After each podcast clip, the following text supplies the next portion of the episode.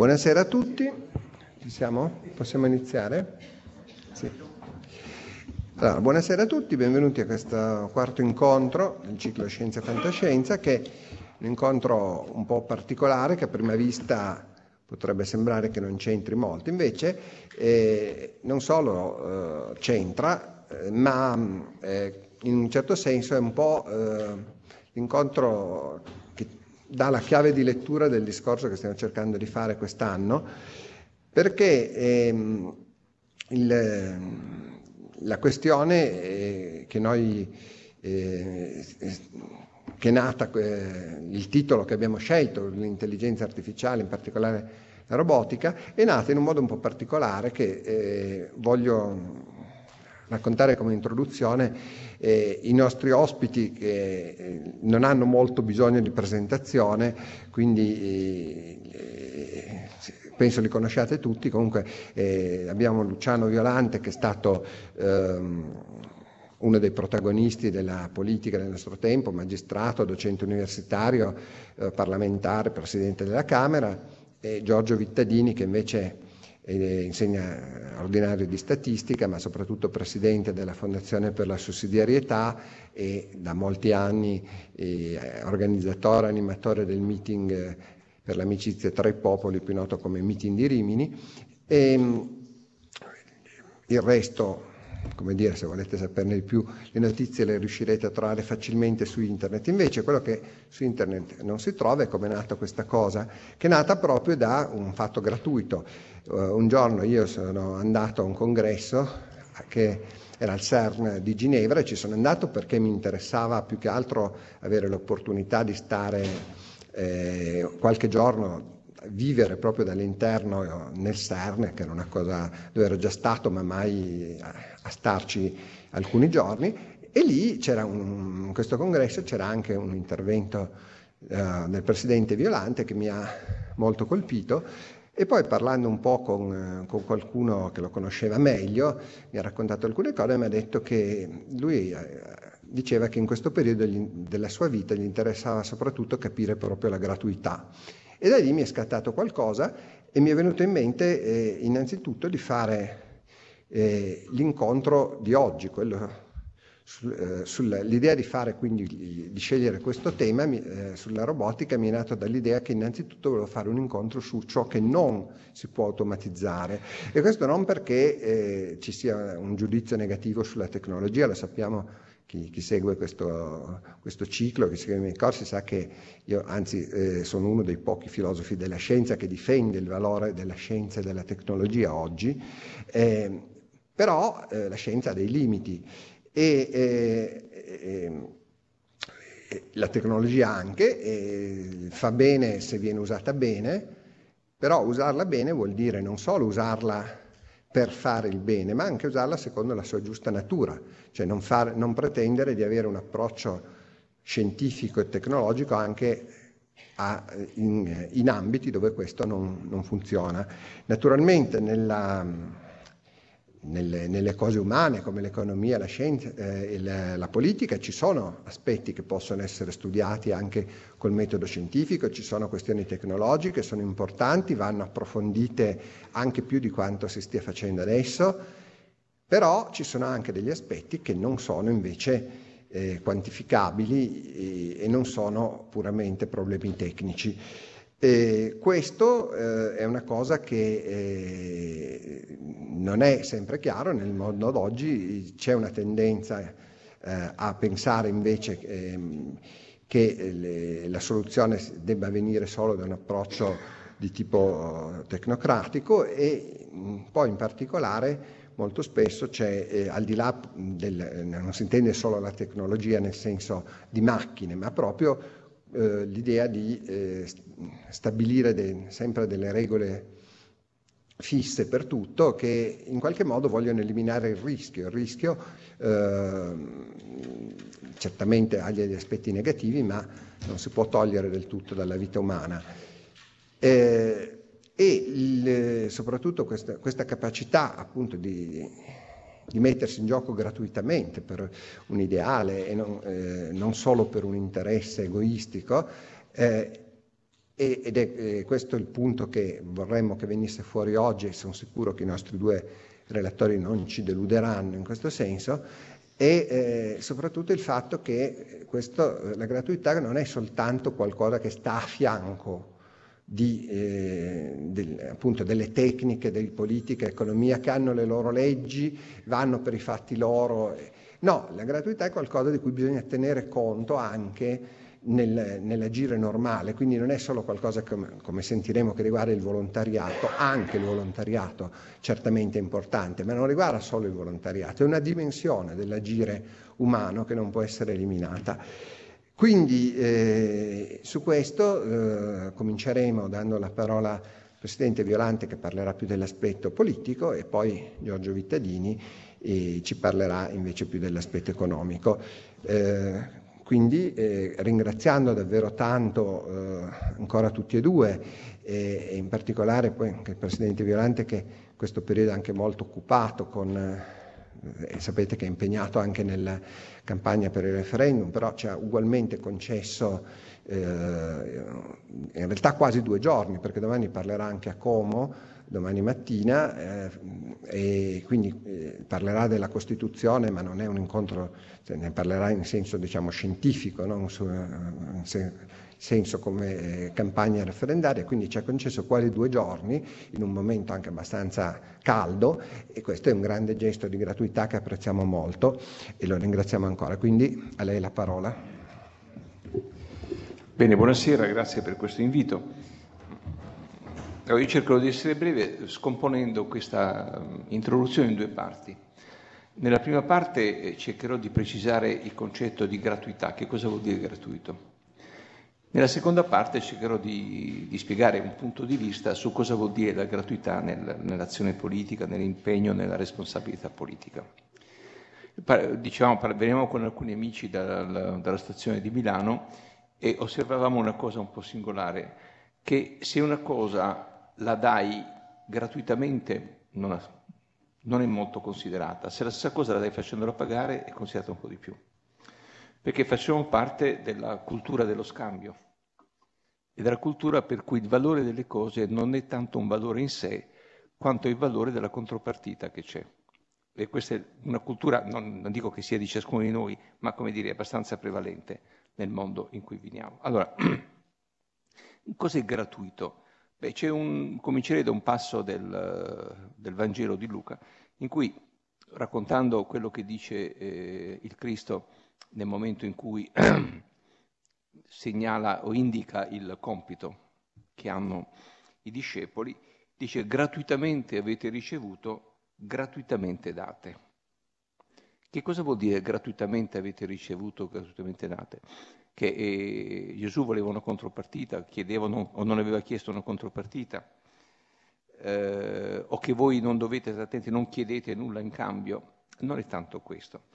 Vedete, è gratuito tutto ciò che non ha corrispettivo fuori di sé, ma corrispettivo in sé, per il fatto stesso di essere compiuto. Un gesto, anche perché gratuito è un termine abbastanza ambiguo, no? Si dice un'offesa gratuita, che vuol dire senza ragione. Ma gratuito non vuol dire senza ragione, nel senso in cui lo utilizziamo noi, no? Gratuito vuol dire che ha una ragione profonda dentro di sé. Che fai quel gesto, fai quella cosa perché ha un valore dentro di sé. Quindi la gratuità, un valore che trascende l'atto, è una componente della gratuità. Il valore dell'atto gratuito trascende l'atto in sé e appartiene ad una sfera di valori in cui ci si riconosce quando si compie quell'atto. Quindi la gratuità è connessa a una dimensione etica dell'esperienza umana. Il che vuol dire due cose. Scusate, eh, siccome siamo insomma, troppe sotto, eh, se non sono chiaro me lo dite, Eh, capita a volte di non essere chiaro, mi, me lo spiegate e cerco di essere più chiaro magari. Allora, la dimensione etica dell'esperienza umana si lega a due, a due caratteristiche. Primo, non c'è un'utilità personale, esclusivamente personale. La dimensione etica fa sì, dell'esperienza umana fa sì che quello che fai non lo fai soltanto perché conviene a te e magari danneggia anche altri, non conviene a altri. Il secondo dato è che c'è una convenienza generale. L'esperienza etica è caratterizzata dal fatto che quello che fai risponde ad una visione generale e quindi è legata a un dato del dovere. Mm? La gratuità molto spesso risponde a una spinta di dovere etico, di dovere morale. Lo faccio perché devo farlo, in quanto è, eticamente corretto farlo. E quindi eh, la gratuità molto spesso eh, prescinde dal diritto, dai diritti. E qui c'è una riflessione che dovreste fare, che è l'equilibrio tra diritti e doveri, perché viviamo in un contesto nel quale la sequenza aspirazione, desiderio, diritto è una, è una sequenza molto, molto corroborata dall'esperienza. Molti che sono considerati diritti sono in realtà delle aspirazioni. Eh, mi capita di fare abbastanza frequentemente un esempio che è semplice, fa capire, è quello dell'adozione. Cioè le coppie hanno diritto ad adottare no. Il bambino o la bambina che hanno diritto una famiglia. Non esiste diritto al figlio, esiste diritto alla famiglia. Non so se è chiaro. Però se tu lo, lo metti sul piano, come dire, della eh, appunto aspirazione, desiderio, diritto, è chiaro che la sequenza è per la quale il soggetto più forte, cioè quella coppia lì o rispetto al bambino o alla bambina, ha un suo diritto che è più forte del diritto del bambino o della bambina di avere una famiglia adatta a sé, alle sue caratteristiche, al, alle sue malattie, se è una malattia, cosa capita abbastanza spesso. Allora, la gratuità si inserisce, appartiene a una dimensione etica dell'esperienza umana e questa dimensione etica è connessa al concetto di dovere. Ora, cosa, eh, ora arriviamo lentamente al, a, alla politica. Eh, la gratuità in, inserisce, innesca dinamiche di conciliazione e quindi contribuisce a costruire comunità. Che cosa vuol dire questo? È chiaro che se io compio gesti gratuiti, gesti cioè che non chiedono un corrispettivo, no?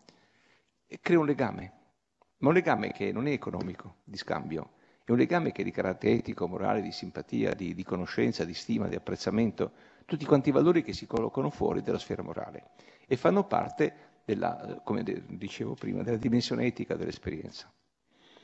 La gratuità è molto importante perché crea legami. E quando si creano legami tra le persone si crea la comunità, una comunità. Guardate, questo è un tema molto importante perché quello che ci manca oggi soprattutto è proprio questa appartenenza a comunità e questo costruire comunità.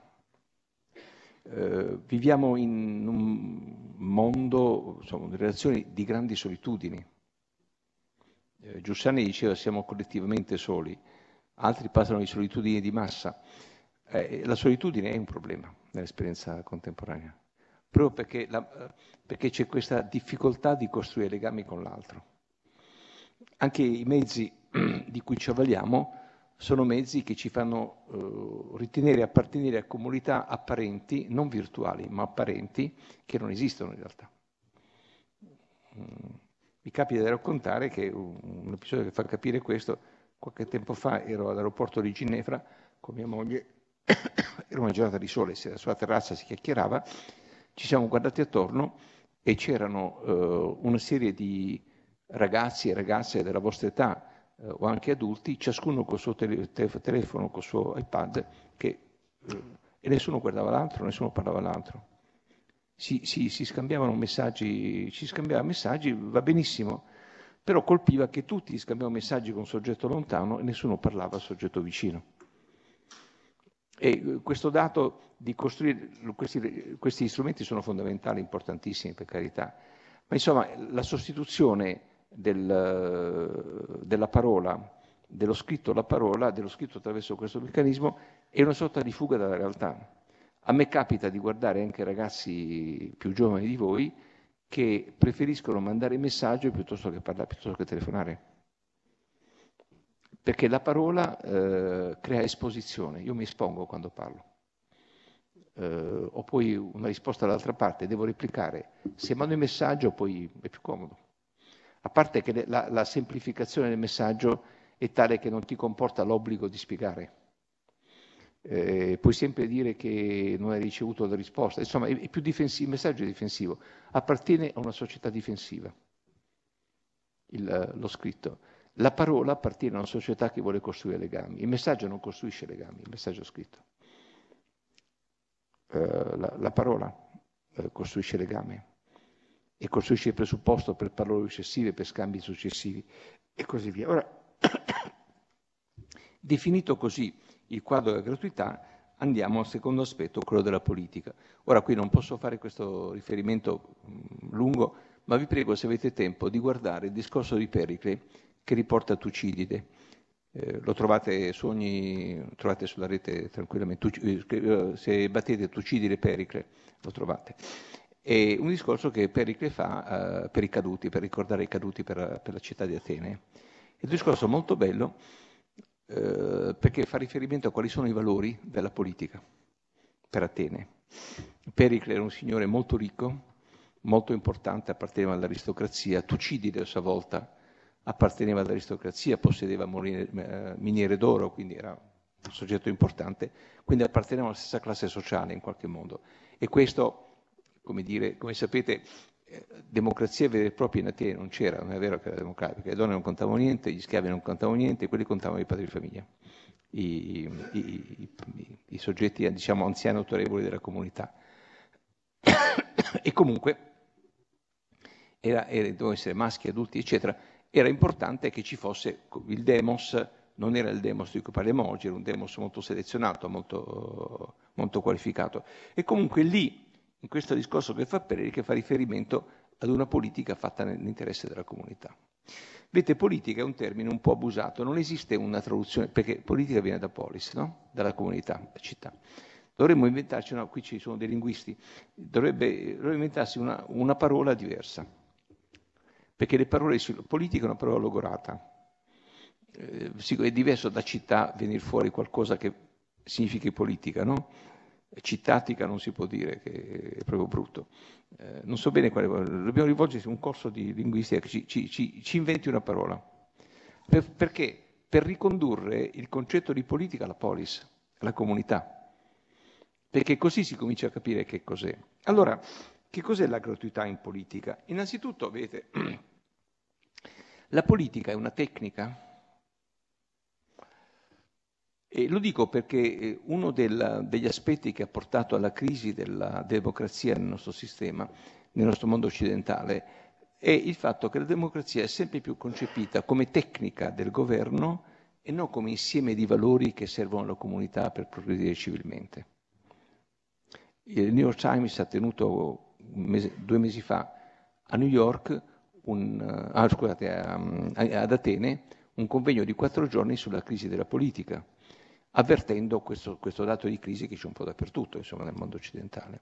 E se, se vi capita di guardare i libri sulla democrazia usciti negli ultimi due anni, sono un necrologio dei titoli. Eh, vedete, la fine della democrazia, la crisi della democrazia, la democrazia in declino, una roba per ti suicidi quando esci da, da una libreria. Però, eh, perché questo è il punto. Perché? Perché una volta che concepisci la democrazia come pura tecnica di eh, di governo, è chiaro che il dato dei valori viene meno. E a quel punto, capite, la democrazia è una pura tecnica di governo, è meglio Putin, che c'è una tecnica di governo molto più sbrigativa rispetto al povero Obama che doveva sentire il Senato repubblicano, la, la Camera repubblicana, uh, i, le grandi fabbriche di costruzione d'armi, eccetera, per decidere se bombardare o no in Siria. Nel frattempo Putin aveva bombardato tutto, stimato tutto e così via. Ecco. Allora, In realtà quando parliamo di politica che cos'è? È una tecnica del potere la politica? o una tecnica di servizio. Cioè la politica riguarda il potere o il servizio. Se riguarda il potere la gratuità non c'entra niente. Se riguarda il servizio, eh, la gratuità sta dentro la politica, o meglio, una politica che si ispira al principio di gratuità concepisce se stessa come servizio per la comunità. Non so se è chiaro.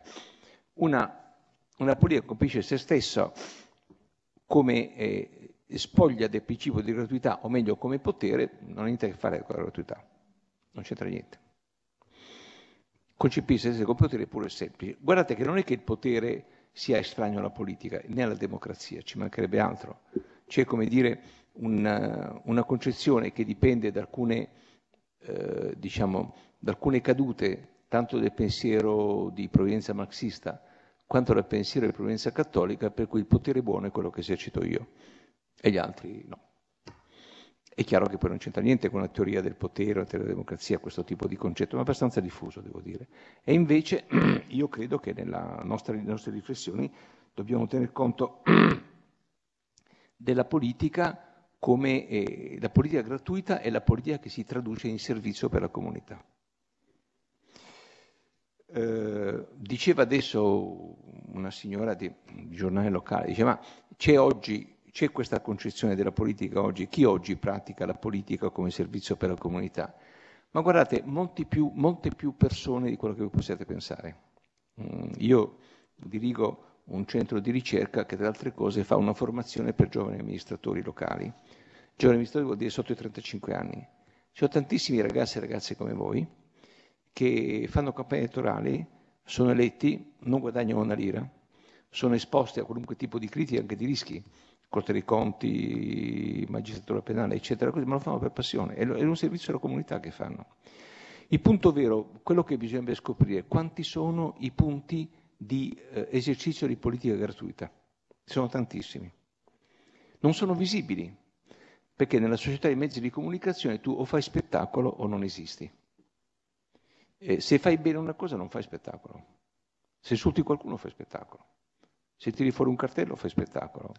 Eh, se fai un'intervista in cui insulti, eccetera, se de- prendi il ceffone di qualcuno fai spettacolo e quindi hai, sei legittimato ad esistere no? sul mezzo di comunicazione.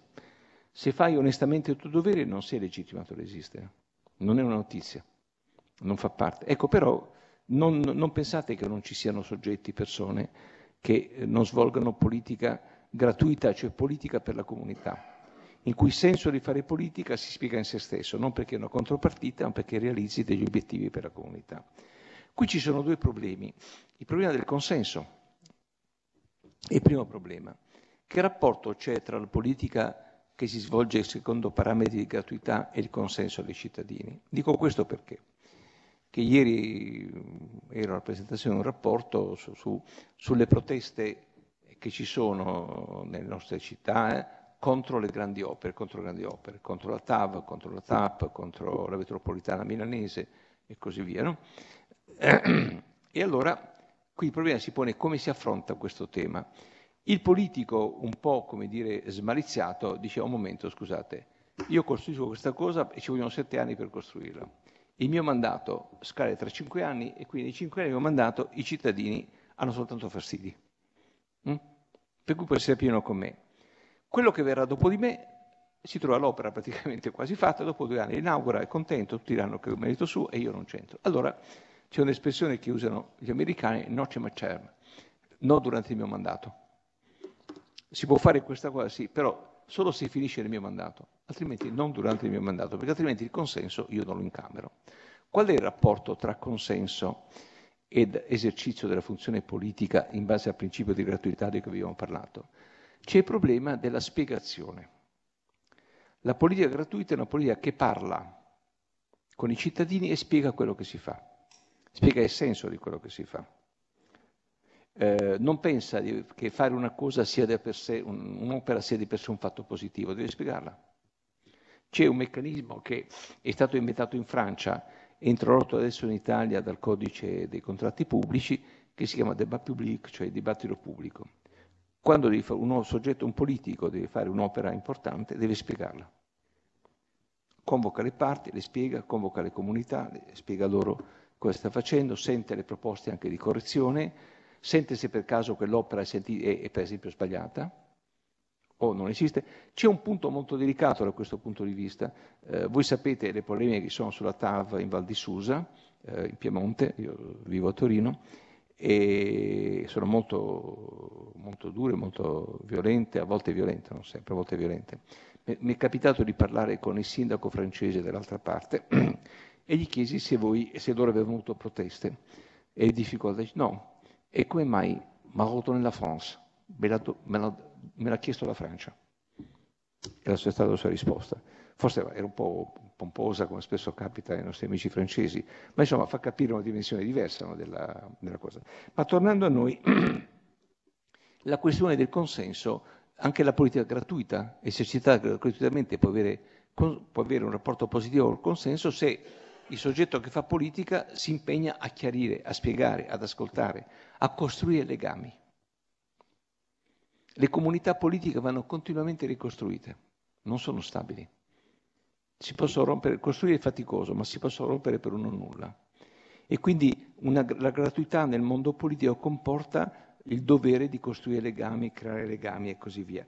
E da questo punto di vista è molto importante eh, pensare al consenso non come dato immediato, e com- non come dato che riguarda te persona, ma come dato che riguarda l'opera, l'attività che stai compiendo. Ecco, qui in questo quadro rientra, e sto chiudendo questa esposizione, eh, una, eh, una parola, un'attività che è molto spesso considerata una cattiva parola, il compromesso. Io vi voglio leggere una frase, poi vi dico chi l'ha detta.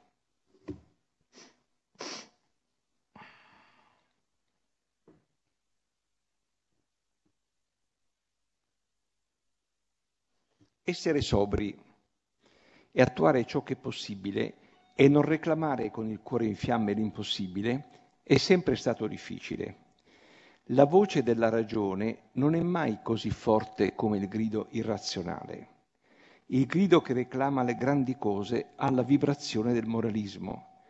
Limitarsi al possibile sembra invece una rinuncia alla passione morale. Sembra il pragmatismo dei meschini.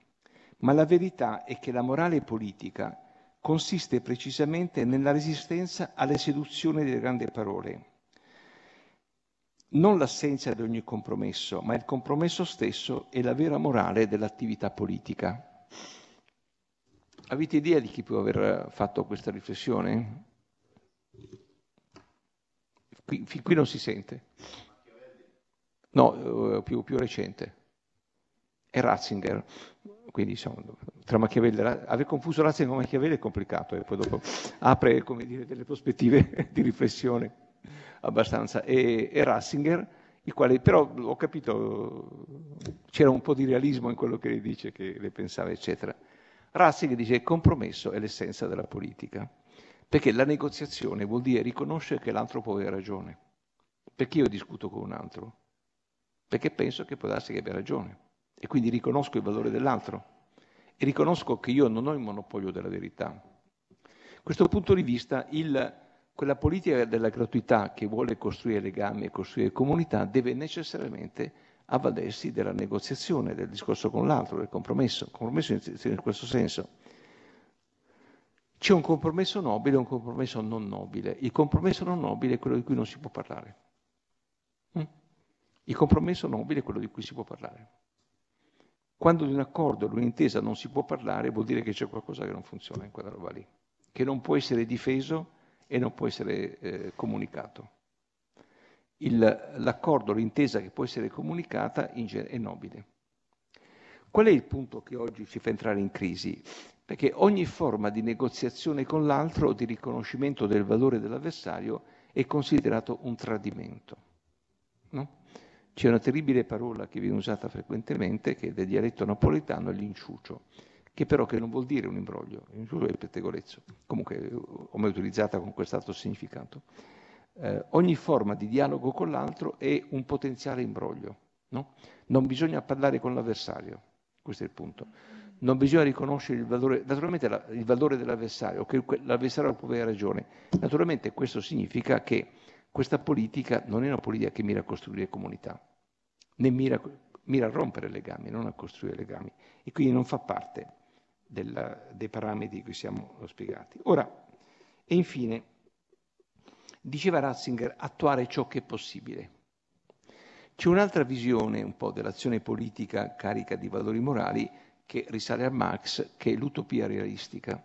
Marx dice l'utopia realistica è quella delle impossibilità relative e delle emancipazioni assolute.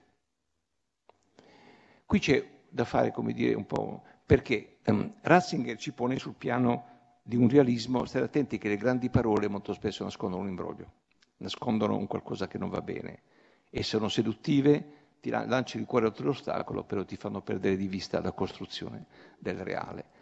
Dall'altra parte invece questo, quella, quella, quel pezzetto di pensiero marxista è state attenti che le possibilità possono essere relative, non assolute, e quindi sono superabili, e le emancipazioni devono essere assolute, cioè non, non possono esistere subalternità intangibili no? o soggezioni intangibili.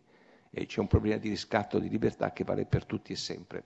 Ora poi ciascuno di noi farà un bilanciamento tra questi due modi di affrontare il problema della, eh, del realismo dell'azione politica, diciamo così.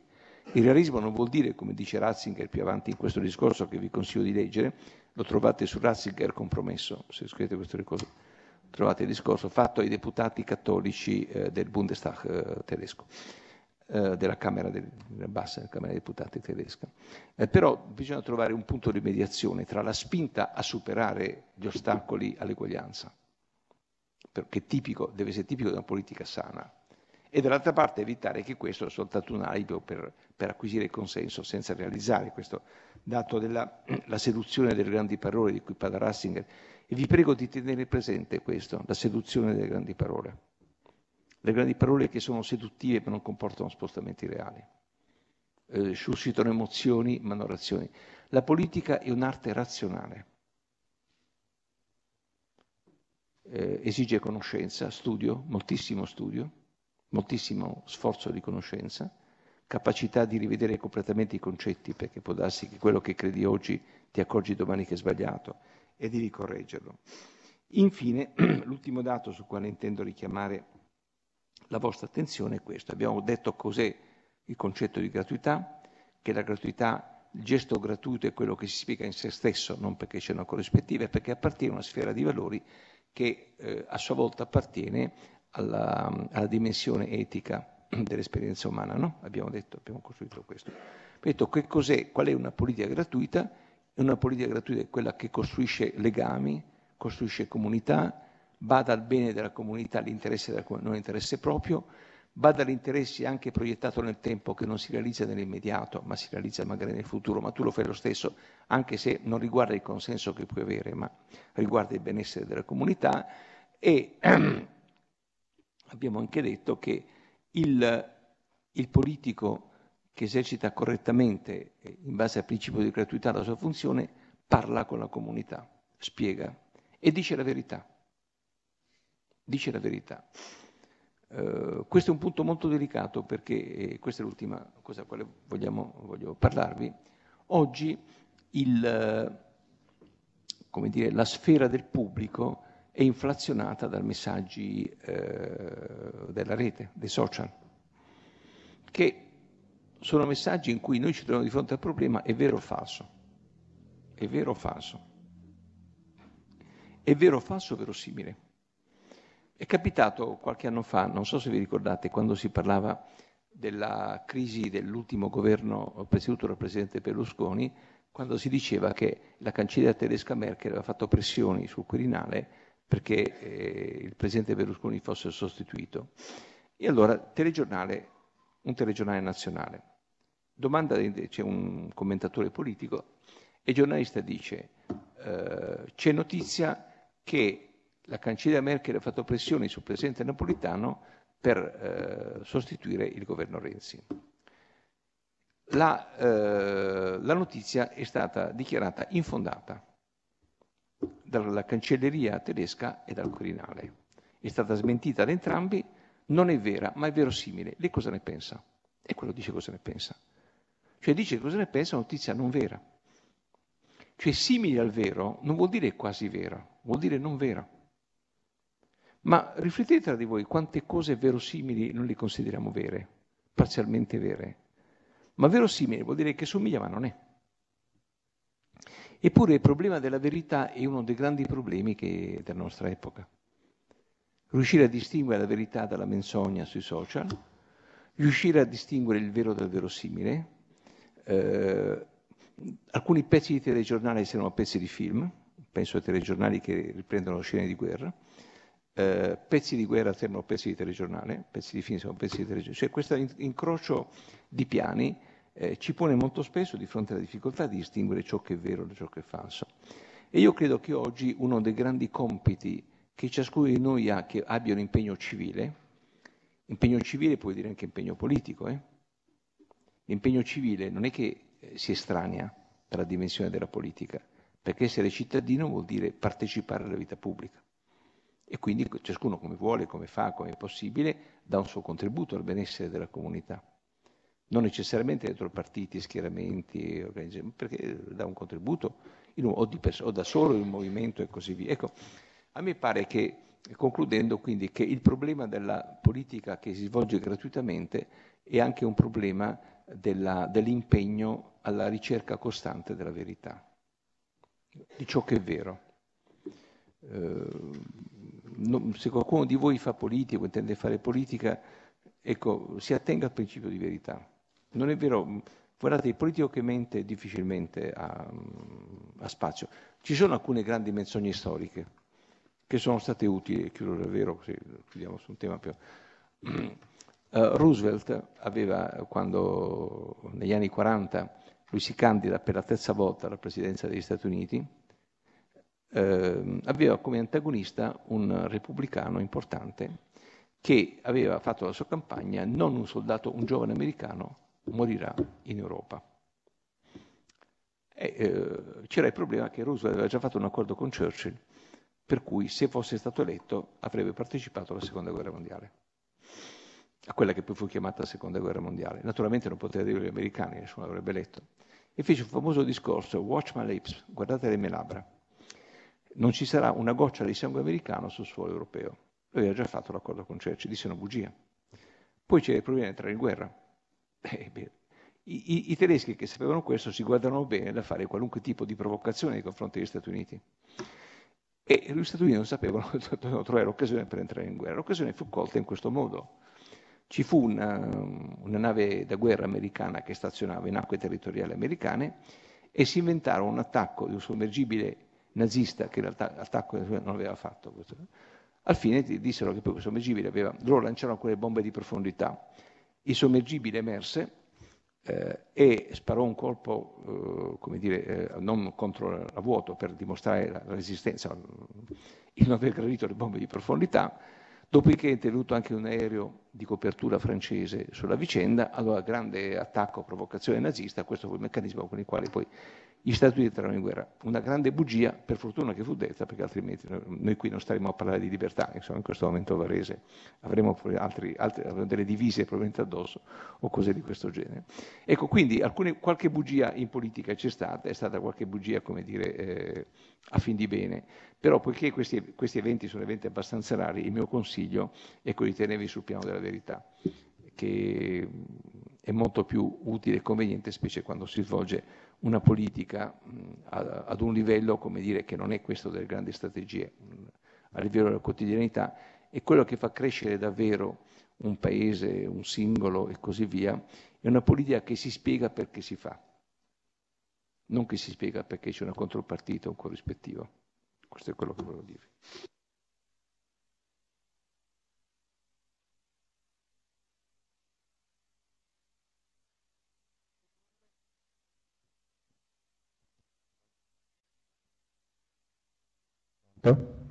Bene, grazie mille al Presidente Violante. Adesso diamo subito la parola a Giorgio Vittadini e dopodiché eh, avremo anche un po' di spazio per le domande, eh, ma eh, facciamo subito che poi il Presidente deve anche andare eh, alle sette e mezza ci deve lasciare, quindi do immediatamente la parola a Giorgio, prego.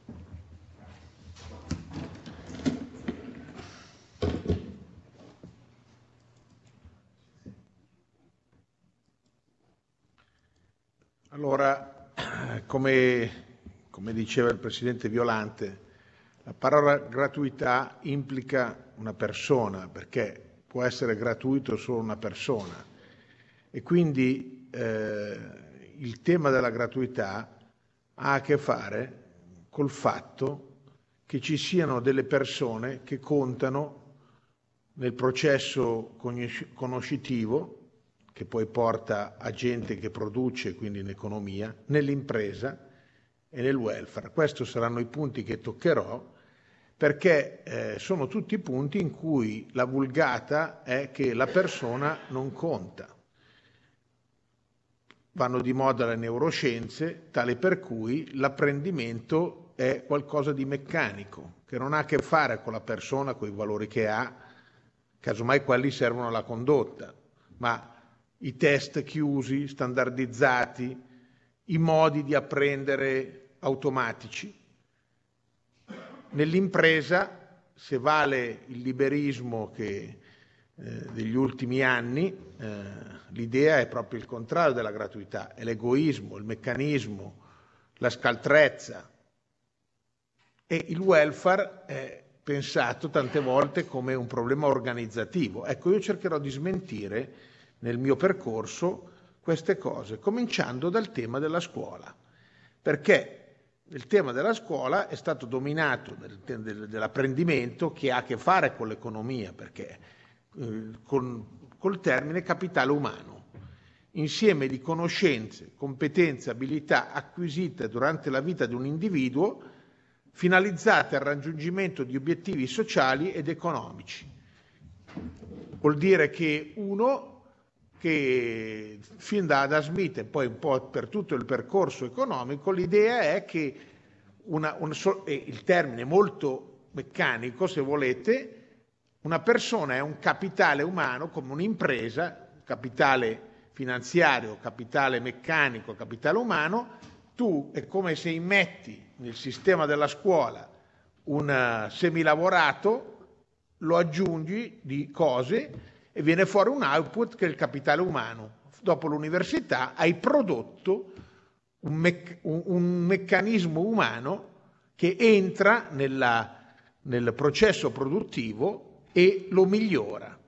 Questa è un po' la teoria di base e infatti ci sono tanti modi per misurarla in termini di risorse impiegate, fai il conto di quanto hai speso, calcoli i guadagni futuri, guardi gli anni di istruzione perché contrariamente a quello che dicono tante volte anche molti giornali, studiare serve, vedete che eh, questa è la premessa, il capitale umano è fondamentale, se voi guardate questi dati vedete che eh, per esempio la, il tasso di occupazione in tutti i paesi sviluppati cresce quanto più studi, guardate l'Italia per esempio livello di scuola elementare, media, media superiore, università, guardate come cresce il tasso di occupazione, voi sapete che ci sono, uh, un, il tasso di disoccupazione giovanile è del 40%, ma è un tasso legato soprattutto all'istruzione. Più studiate, meno siete disoccupati. E anche come stipendi, guardate qua, se fate 100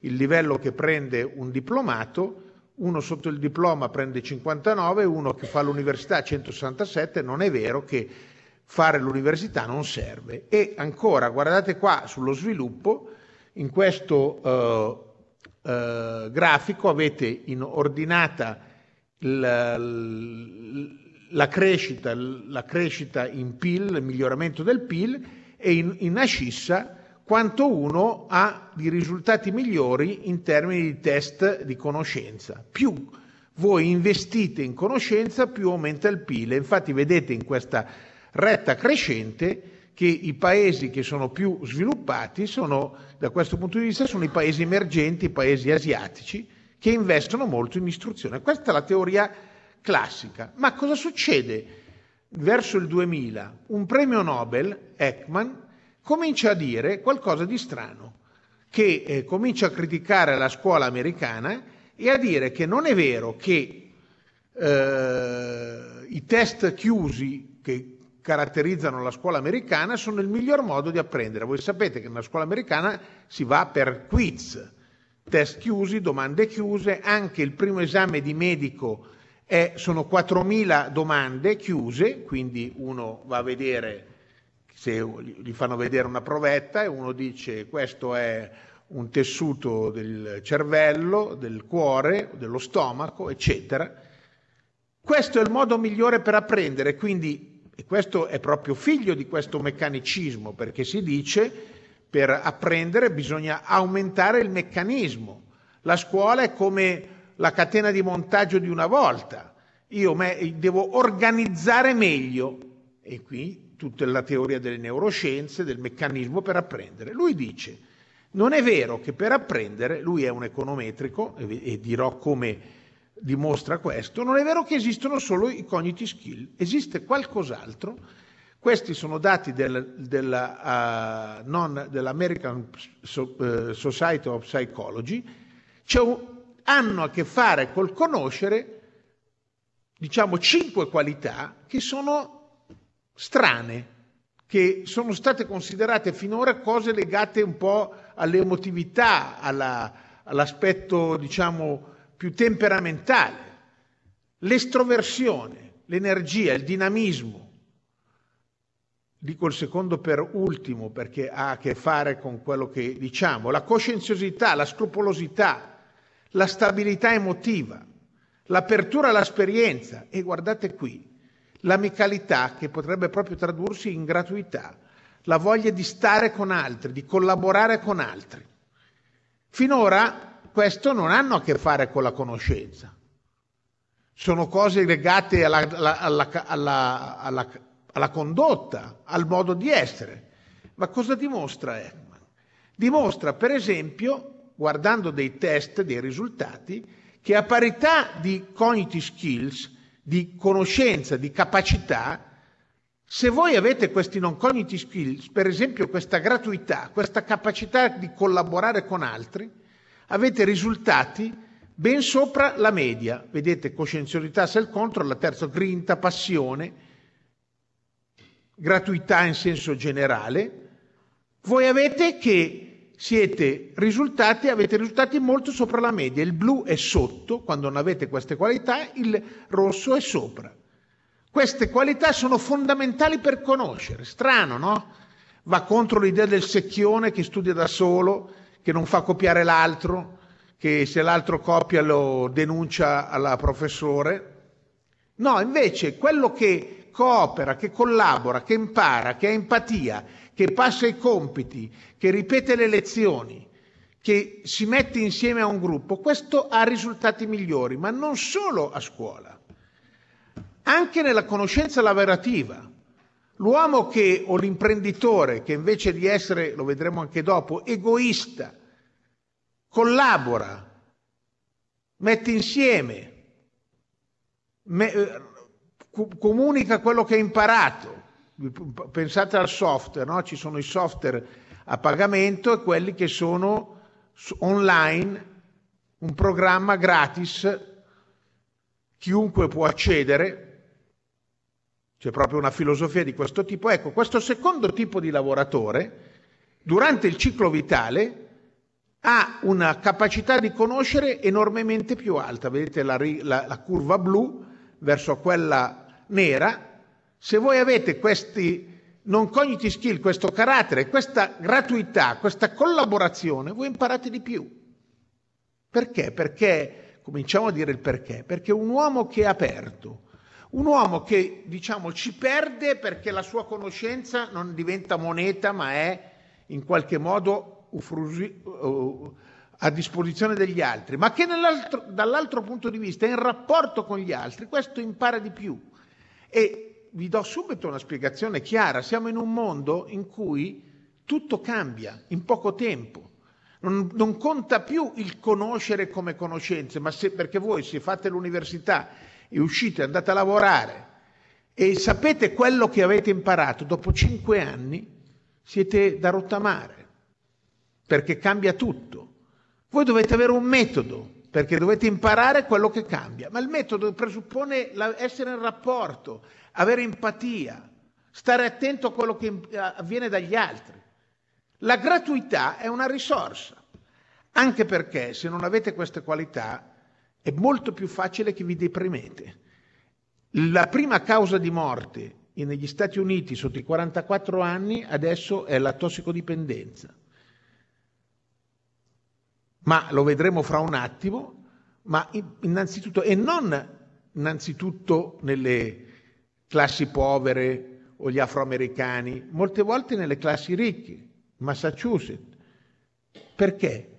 Ma perché uno arriva al massimo, ha un andamento lavorativo non gratuito, l'idea del- della carriera a tutti i costi, pestando tutto, rapporti, famiglia, affetti, legami, ma quando tu non sei più il primo esplodi e, ti deprimi e vai fuori, non ce la fai più, non reggi.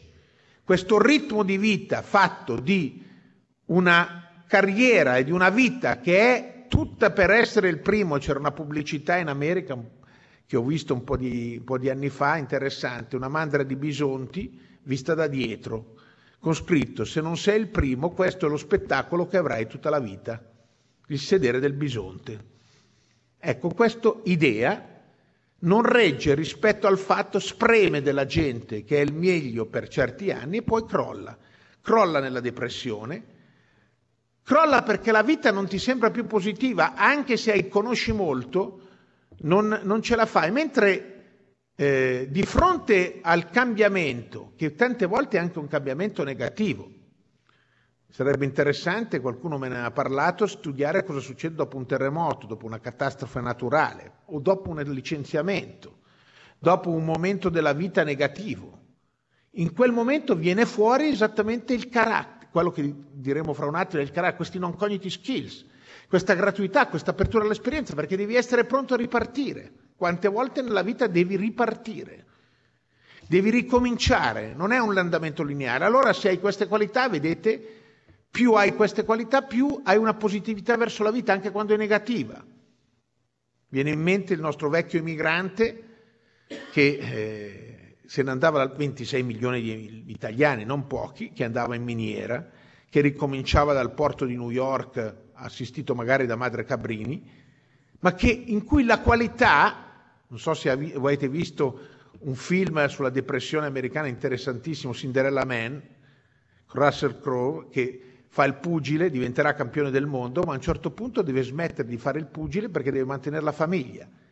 E la, la qualità è il fatto che si adatta, la vita rimane positiva, poi ritrova l'occasione, nel 1935, è una storia vera, diventa campione del mondo di pugilato all'interno di una comunità che, bellissimo il film, lo- una parrocchia e tutti i suoi amici alla radio con il prete ascoltano eh, l'incontro di Boston, c'era la televisione, è all'interno di una comunità umana.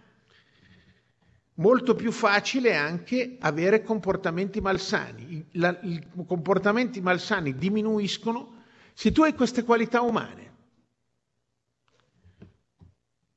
E allora, se tu hai non, questi non cognitive skills, quello che si è dimostrato, perché eh, è un- se volete le dimostrazioni non sono discorsi, sono proprio test statistici, è uscito adesso un libro nel 2014 a a cura di Ekman, Myth of Achievement Tests, il mito dei test di apprendimento per la- i tipi dell'Università di Chicago, lui dimostra questo carattere umano ti fa essere meglio nelle performance scolastiche, nel completare gli studi, nelle performance lavorative, nella positività ver- verso la vita, in comportamenti non malsani, droga, fumo, cibo, nell'impegno nello studio, nel non coinvolgimento nell'attività illegale e anche nella longevità. Queste cose sono fondamentali perché una vita che ha così tanti cambiamenti, così tanti cambiamenti di scenario, ti chiede di, es- di avere queste qualità, se no non basta sapere, crolli. Siccome l'animale è più forte, ma che non si sa adattare. E infatti eh, Ekman in questo libro dice il problema è la personalità, lo sviluppo della persona in quanto tale. Dice non basta parlare di non cognitive skill, bisogna parlare di carattere, di una personalità intera che è fatta di questa gratuità, di questa apertura, una personalità solare, non quell'uomo da Hobbes, l'uomo del Settecento, homo homini lupus, o l'uomo alla base di una certa teoria economica che adesso introdurremo, che dice che eh, l'egoismo del singolo attraverso la mano invisibile porta al benessere collettivo. Non è vero, lì vedremo fra un attimo, abbiamo visto la crisi finanziaria, ma non è vero, non è quel tipo di uomo. Questo tipo di uomo non è quello che è più anche capace di vivere perché nel breve periodo sarà quello che vince, che fa carriera, ma non, lu- non dura una vita, perché una vita è fatta anche di queste cose, non puoi isolare un uomo nella scuola, nell'università, nel lavoro, pensando che non sia uno che deve reggere i colpi di tante cose che possono cambiare. Pensate chi trova una ditta che crolla perché eh, come dire, c'è la crisi economica che deve ricominciare, vi ho detto pensate uno che deve cambiare, vi do solo un, un punto di passaggio mentre passo adesso alla parte economica per darvi un'idea di cosa vuol dire l'intelligenza di un cambiamento. A chi piace il cinema si ricorda che un po' di anni fa lo sponsor dell'Oscar era la ditta Kodak, quella delle fotografie. Questa ditta è fallita perché quando è arrivato il digitale non ha avuto gente capace di guardare la realtà e di capire che bisognava ricominciare.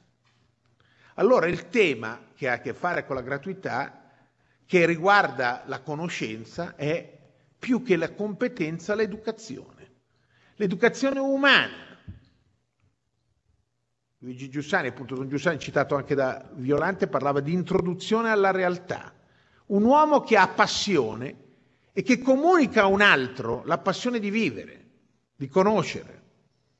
Se non c'è questo stupore, tu non conosci, non cresce l'autocoscienza. Infatti pensate che dal punto di vista della conoscenza gli anni più importanti sono gli anni dai 3 ai 6 e quelli elementari, perché in quel momento nasce una capacità affettiva che poi è la premessa per conoscere. Se non hai questa certezza affettiva, hai un'incertezza esistenziale che ti rende vulnerabile.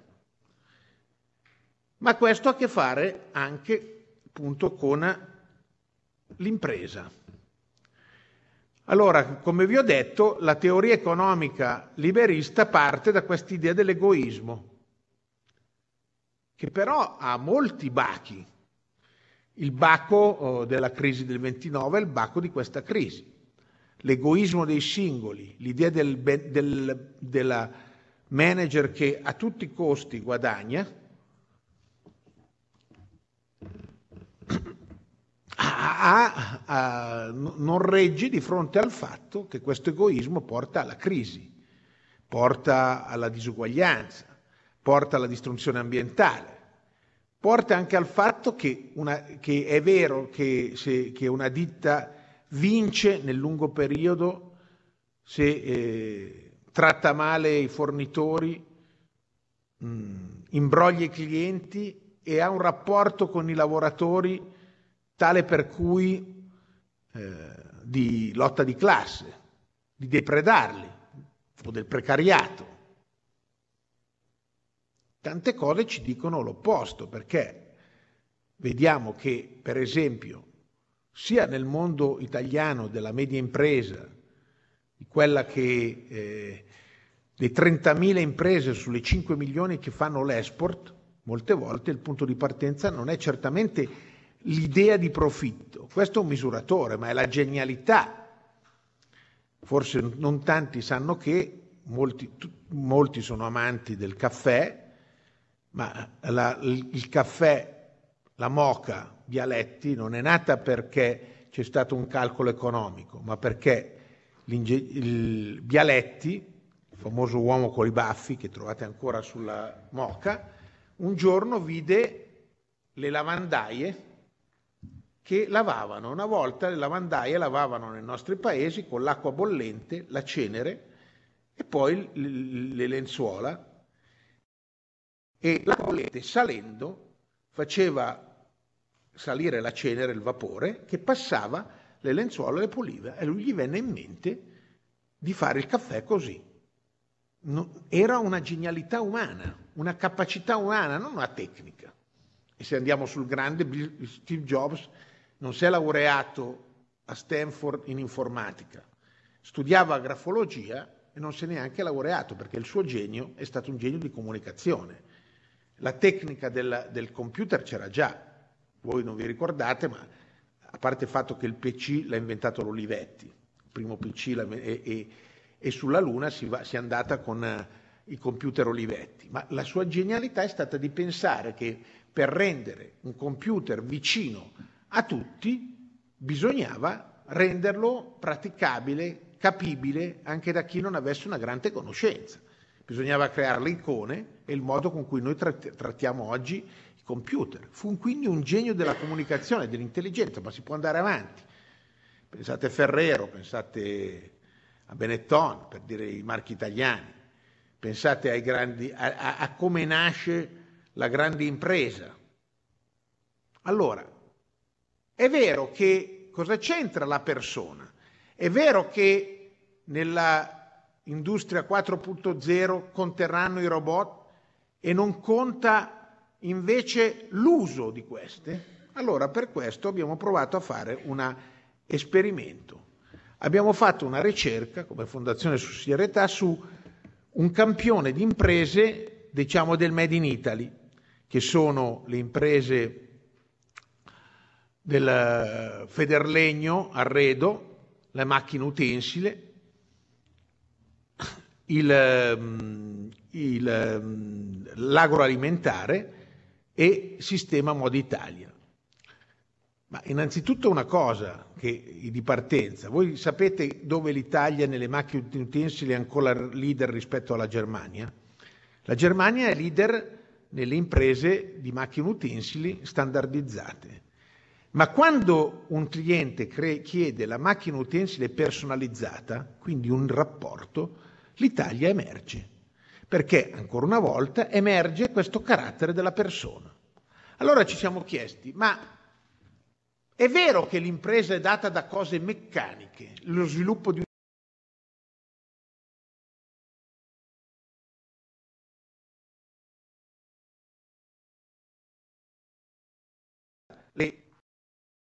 di questo settore è dato da fattori come la posizione geografica, la dimensione, eh, tip- l'età dell'impresa, quelle che fanno la politica strutturale, no? le infrastrutture. Allora abbiamo scoperto che la crescita del fatturato in queste imprese, sono le imprese del Made in Italy, la variazione di fatturato è spiegata solo per il 4% da queste caratteristiche stabili, date, organizzative. E qui abbiamo cominciato a pensare, perché pensiamo un po' a quest'area. Per esempio il Comasco. Come mai nasce, sempre per fare questi esempi che ci introducono al tema, la Chicco, la, prima, la impresa più importante nel campo dei, bambi- dei prodotti per bambini? Non nasce per caratteristiche strutturali, organizzative, meccaniche. Nasce perché un genio inventa questo. O per fare un esempio che può essere interessante per, per le ragazze. Il tessile è considerato un settore totalmente in crisi.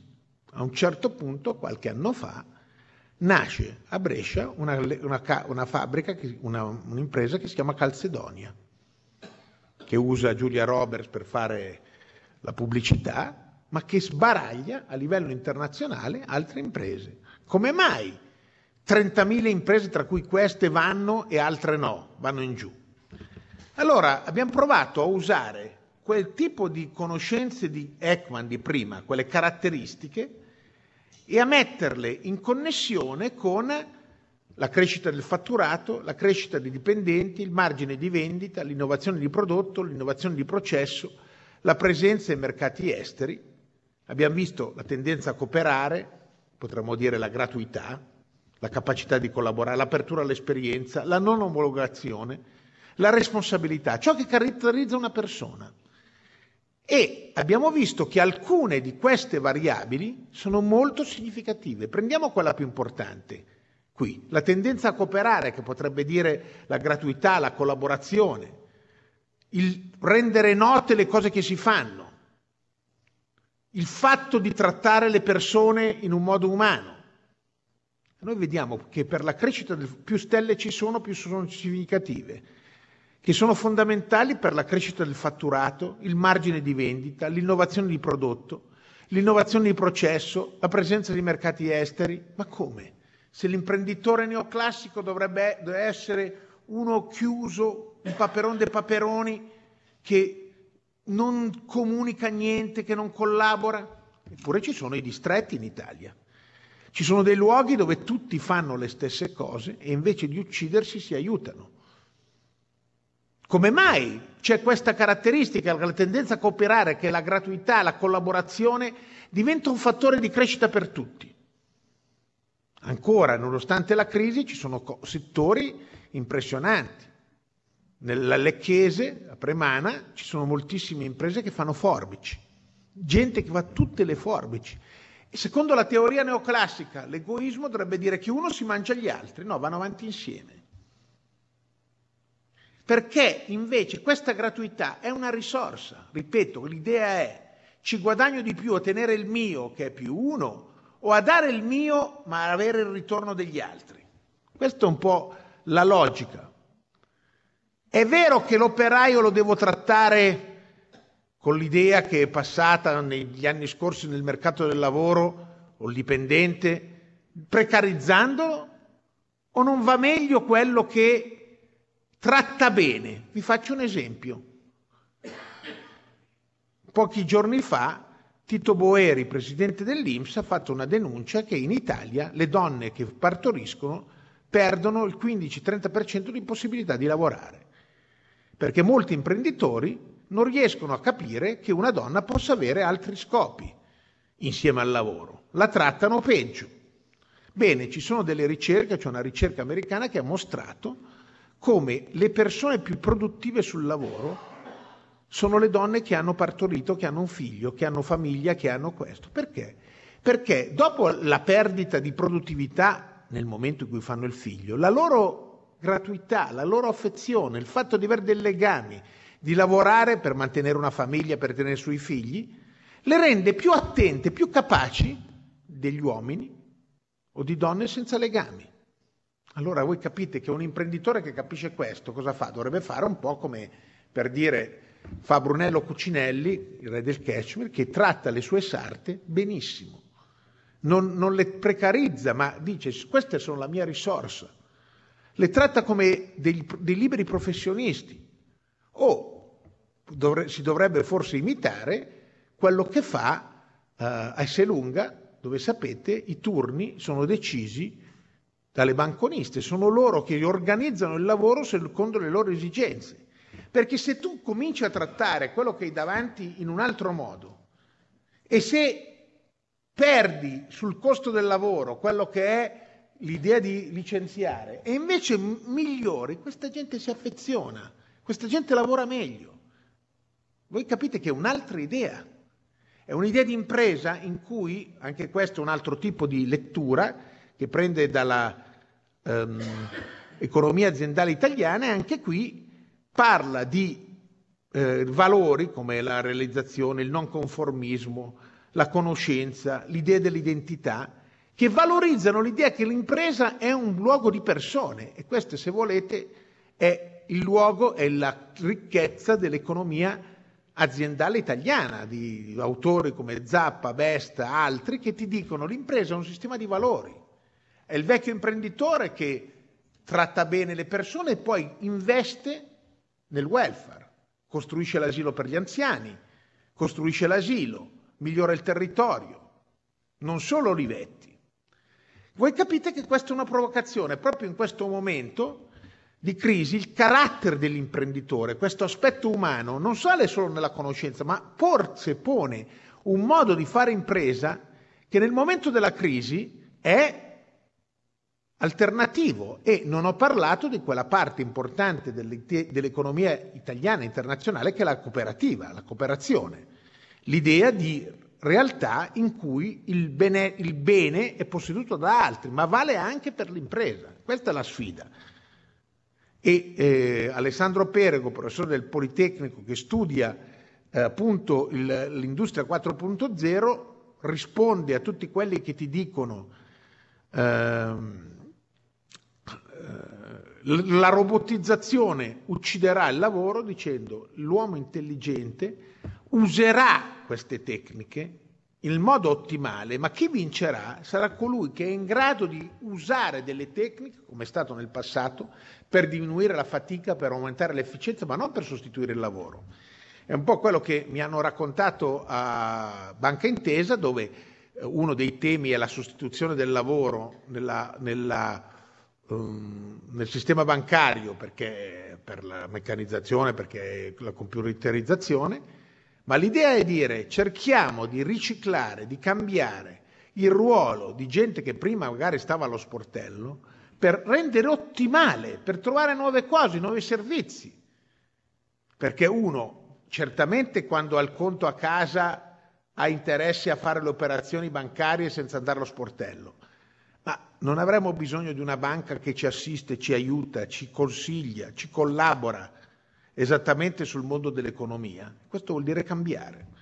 Allora la conclusione di questa seconda parte è che ancora una volta il carattere, la gratuità prefigura un modello economico che forse è il modello alternativo a quello che, da cui non riusciamo a liberarci in questi anni, un modello in cui la creatività, l'intelligenza, la gratuità diventano un fattore di sviluppo, di creazione di nuovi prodotti, di rapporti che siano umani, che tengano conto del fatto che uno è una persona. La scommessa è se questo non ha una produttività più grande dell'altro sistema in cui l'uomo è un meccanismo da usare, da sfruttare, da buttare via. Pensate all'ultimo esempio che vi faccio su questo, che cosa vuol dire questo nella, in uno dei problemi più gravi che ha l'impresa, per esempio in Italia, che è il passaggio generazionale.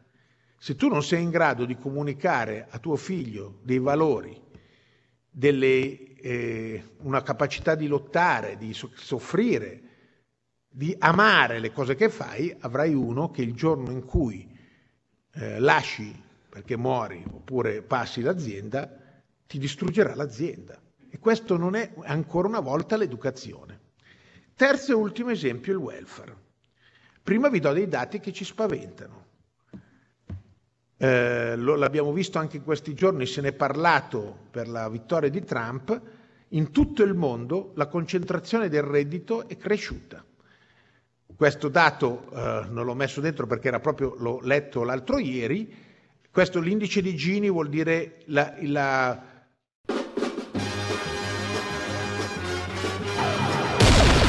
L'asteroid Bros presenta il Fanta Quiz del giovedì. Il Fanta Quiz. Tutti i giovedì alle 12. Si vincono ricchi premi. Il Fanta Quiz, non mancare. Avete ascoltato Fantascientificast, podcast di fantascienza e cronache dalla galassia. Da un'idea originale di Paolo Bianchi e Omer Serafini, con il contributo cibernetico del Cylon Prof Massimo De Santo e la partecipazione straordinaria di Elisa Elena Carollo. Potete seguirci ed interagire con noi sul nostro sito fantascientificast.it, su Facebook alla pagina Fantascientificast, su Twitter sul profilo Chiocciola Fantascicast, sul nostro canale Telegram t.me barra Fantascientificast, sulla nostra community Telegram t.me barra FSC Community.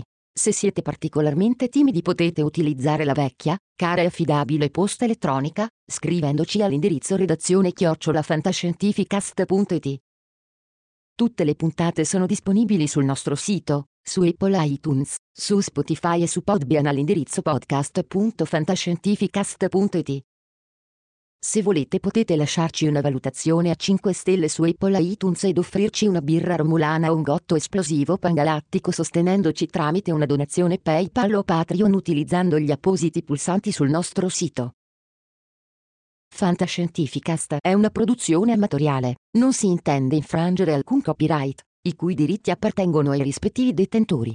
Autorizzazione SIAE 56125359. Nessun byte e nessun tribolo sono stati maltrattati durante la produzione di questo podcast. L'equipaggio di Fantascientificast vi augura lunga vita e prosperità e vi dà appuntamento alla prossima puntata lungo la rotta di Kessel.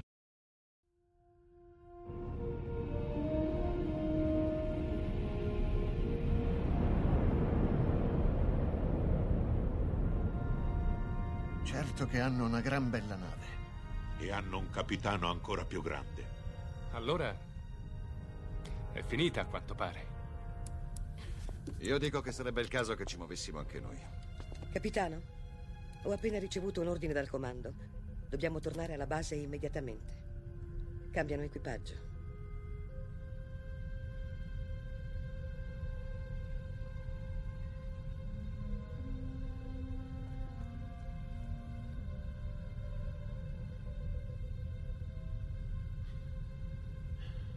Se fossi umano, penso che ora la mia risposta sarebbe andate al diavolo. Se fossi umano.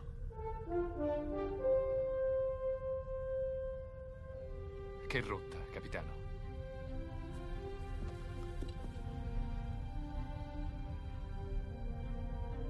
Seconda stella a destra poi dritto fino al mattino.